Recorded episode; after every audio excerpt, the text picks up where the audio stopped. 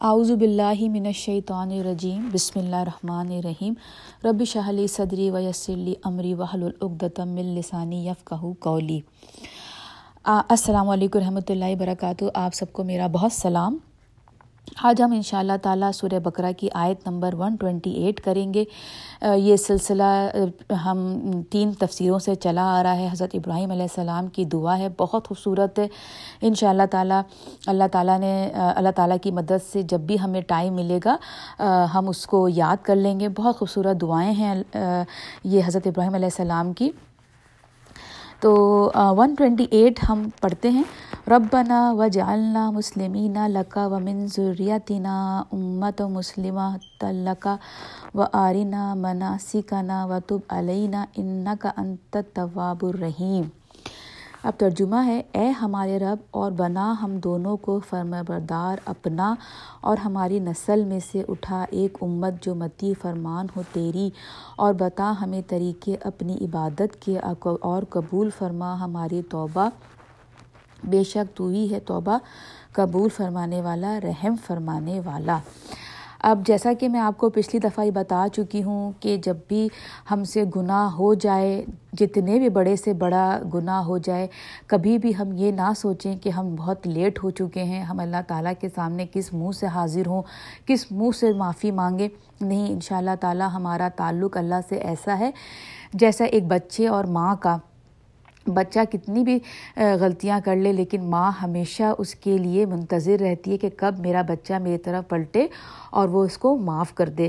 تو اسی لیے اللہ تعالیٰ سے ہمیشہ ہمیشہ ہمیشہ ہمیشہ رحم کی امید رکھتے ہوئے ہمیں اپنے رب سے معافی مانگتے رہنا ہے اور وہ عمل جو ہمارے حساب سے ہم نے بہت غلط کیے ہیں، اس کو نام لے کے اللہ تعالیٰ سے معافی مانگیے اور اس کا ذکر کسی بندے سے مت کیجیے۔ بعض دفعہ ایسا ہوتا ہے کہ ہم غلطی کرتے ہیں اور بجائے اس کے کہ ہم اپنے رب کے ساتھ اس کو اس کی بات کریں، اس کے اوپر ڈسکس کریں جان ماز بچھا کے یا اپنے رب سے تنہائی میں بات کریں، لیکن ہم بلکہ اپنا مسئلہ، اپنے اپنا گناہ بندے کے سامنے لے آتے ہیں اور اس کے سامنے اپنا دل ہلکا کر رہے ہوتے ہیں، تو اس کو اس کو سمجھ رہے ہوتے ہیں کہ وہ ہمیں اس کا فائدہ پہنچائے گا یا ہمیں وہ نجات دے گا۔ کیونکہ یہی بات ہے نا کہ ہم ہم اللہ تعالیٰ نے بندے اور اپنے بیچ میں کوئی تیسرا نہیں رکھا۔ تو اللہ تعالیٰ یعنی کہ تم آپ دیکھیے، اس کی مثال ایسی ہے کہ دیکھیے کوئی بھی آپ اگر دیکھیں، کوئی بھی بڑا جو ہوتا ہے نا، جیسے کمپنی کا مالک ہے یا کسی مطلب پریزیڈنٹ ہے یا کوئی بھی بڑی پوسٹ پہ جو ہوتا ہے، تو وہ اس کے ساتھ ملنا آسان نہیں ہوتا۔ جیسے اگر میں کہوں کہ چلیں آپ کسی فرم میں، آپ کسی کمپنی میں آپ کام کرتی ہیں اور تو کبھی کبھی تو ایسا ہوتا ہے کہ جو بالکل لو لیول کے جو ہوتے ہیں امپلائیز وہ اپنے مالک کو دیکھ بھی نہیں پاتے کیونکہ اس کے انڈر بہت سارے مینیجرز اور یہ اور وہ تو ان کو تو مطلب وہ کبھی دیکھ بھی نہیں پاتے تو لیکن اللہ سبحانہ تعالیٰ آپ اس بات سے اندازہ لگائیے کہ وہ جو اتنا بڑا پوری کائنات کو چلانے والا ایک واحد وہ اس نے ہمیں اتنا ہمیں اجازت دی ہوئی ہے کہ ہم جب چاہیں جب چاہیں ڈائریکٹ کال اپنے رب سے ملا سکتے ہیں۔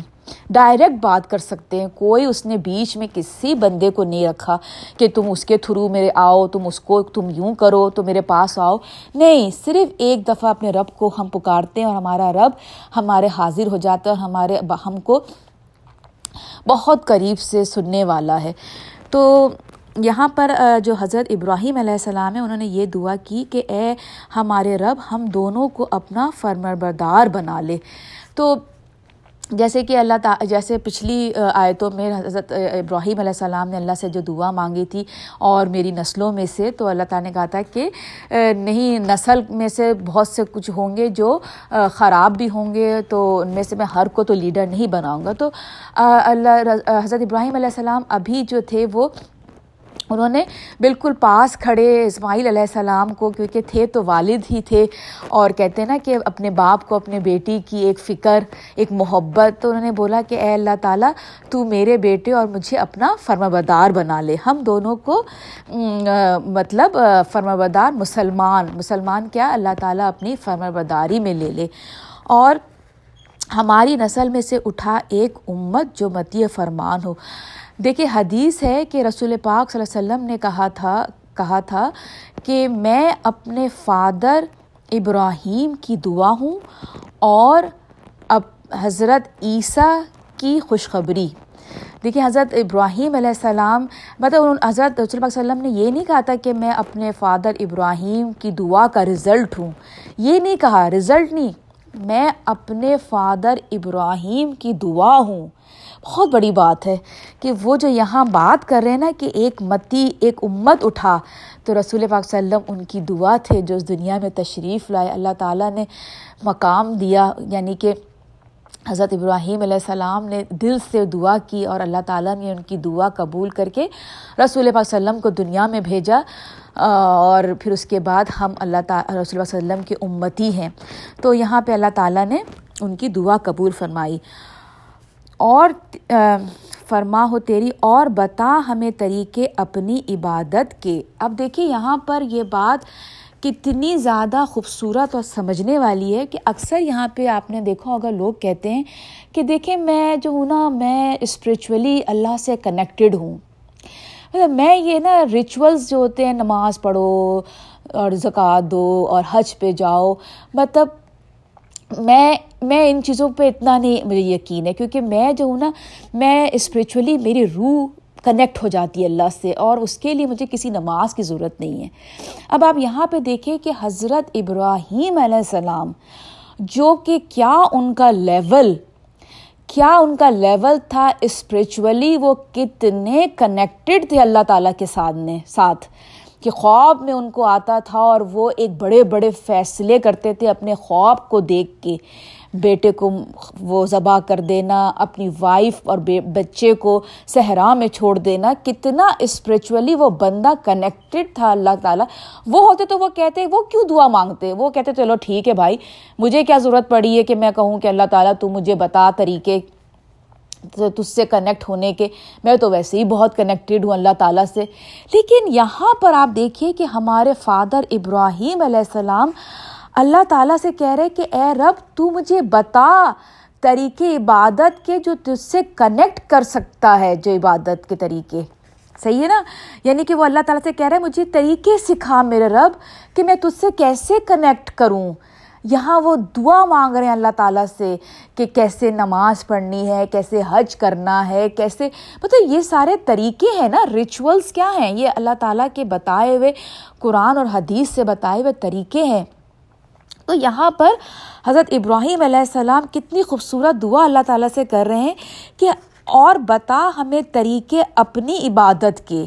مطلب مجھے کیسے میں عبادت کروں کہ تجھ سے کنیکٹ ہو جاؤں یعنی کہ اسپریچولی تو میں حالانکہ الحمد للہ ہوں، لیکن میں کیا ایسے عبادت کے طریقے کروں کہ اس کے تھرو تجھ سے اور قریب ہو جاؤں، تجھ سے قریب سے قریب سے قریب سے قریب تر ہو جاؤں۔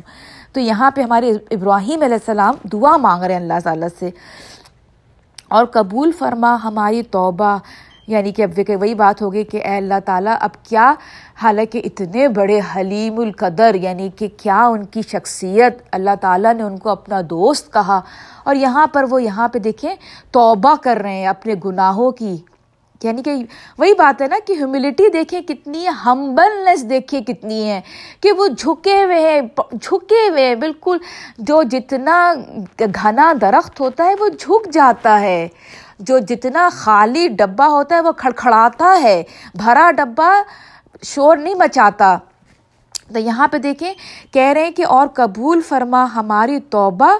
بے شک تو ہی ہے توبہ قبول فرمانے والا اور رحم فرمانے والا۔ اس لیے آج میں توبہ کروں گی، روزانہ توبہ کروں گی، کیونکہ مجھے نہیں پتا کہ کل سائرہ کا شمار کن لوگوں میں ہو۔ کیونکہ کہتے ہیں نا کہ شیطان لیفٹ اینڈ رائٹ پیچھے سے فرنٹ، بیک، ہر طرف سے وار کر رہا ہے ہمارے اوپر، اور وہ زیادہ ایکٹیو ہو جاتا ہے ان لوگوں کے اوپر جو قرآن کھول لیتے ہیں۔ جہاں قرآن کھلا ان کے سامنے، بس وہ تو ایسا ایکٹیو ہوتا ہے کیونکہ جو لوگ آلریڈی کلبوں میں ہیں، جو آلریڈی راستے سے بھٹکے ہوئے ہیں، اس کے اس کے وہ فکر نہیں کرتا۔ وہ اپنے چیلوں کو کہتا ہے کہ چلو تم ان کو سنبھالو۔ لیکن وہ کیا ہوتا ہے؟ زیادہ ایکٹیو کن پہ ہوتا ہے؟ جو لوگ اللہ کے راہ میں اپنا ٹائم لگانے لگتے ہیں۔ تو اس کو کیا کرتا ہے کہ وہ پھر بہت خوبصورتی کے ساتھ ان کو وہاں سے ہٹانے لگتا ہے۔ اور وہ ہٹانے کا طریقہ کیا میں نے پہلے آپ کو بتایا تھا، پچھلی آیت میں وہ ان کے اندر گھمنڈ لے آتا ہے، تکبر لے آتا ہے۔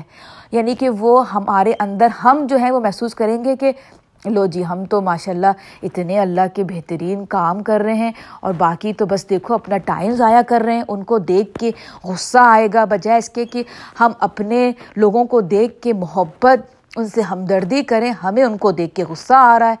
اب جیسی کسی بے حجاب نہیں پہنا ہوا ہے یا کچھ اب اس کو دیکھ کے، نہیں، ہمدردی کرنی ہے، بہت ہمدردی۔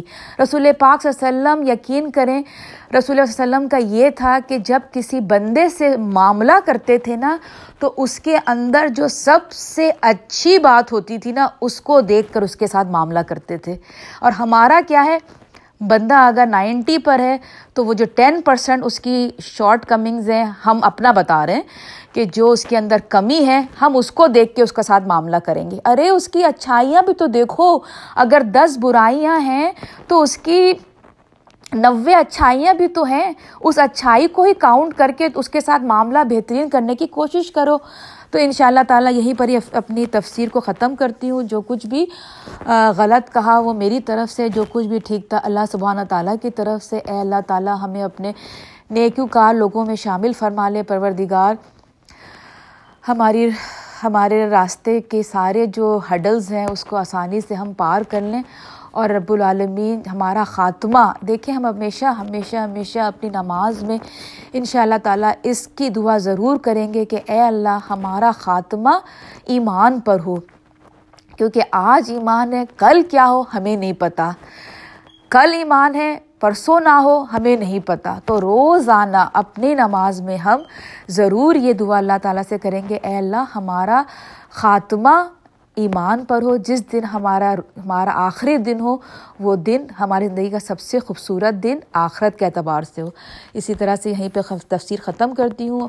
اپنی دعاؤں میں شامل رکھیے گا۔ آپ بھی میری دعاؤں میں شامل رہتے ہیں۔ فیڈ بیک کا سلسلہ کبھی مت چھوڑیے گا۔ بہت خوبصورت فیڈ بیک آتے ہیں۔ اللہ تعالیٰ اس میں خیر و برکت عطا کرے۔ السلام علیکم ورحمۃ اللہ وبرکاتہ۔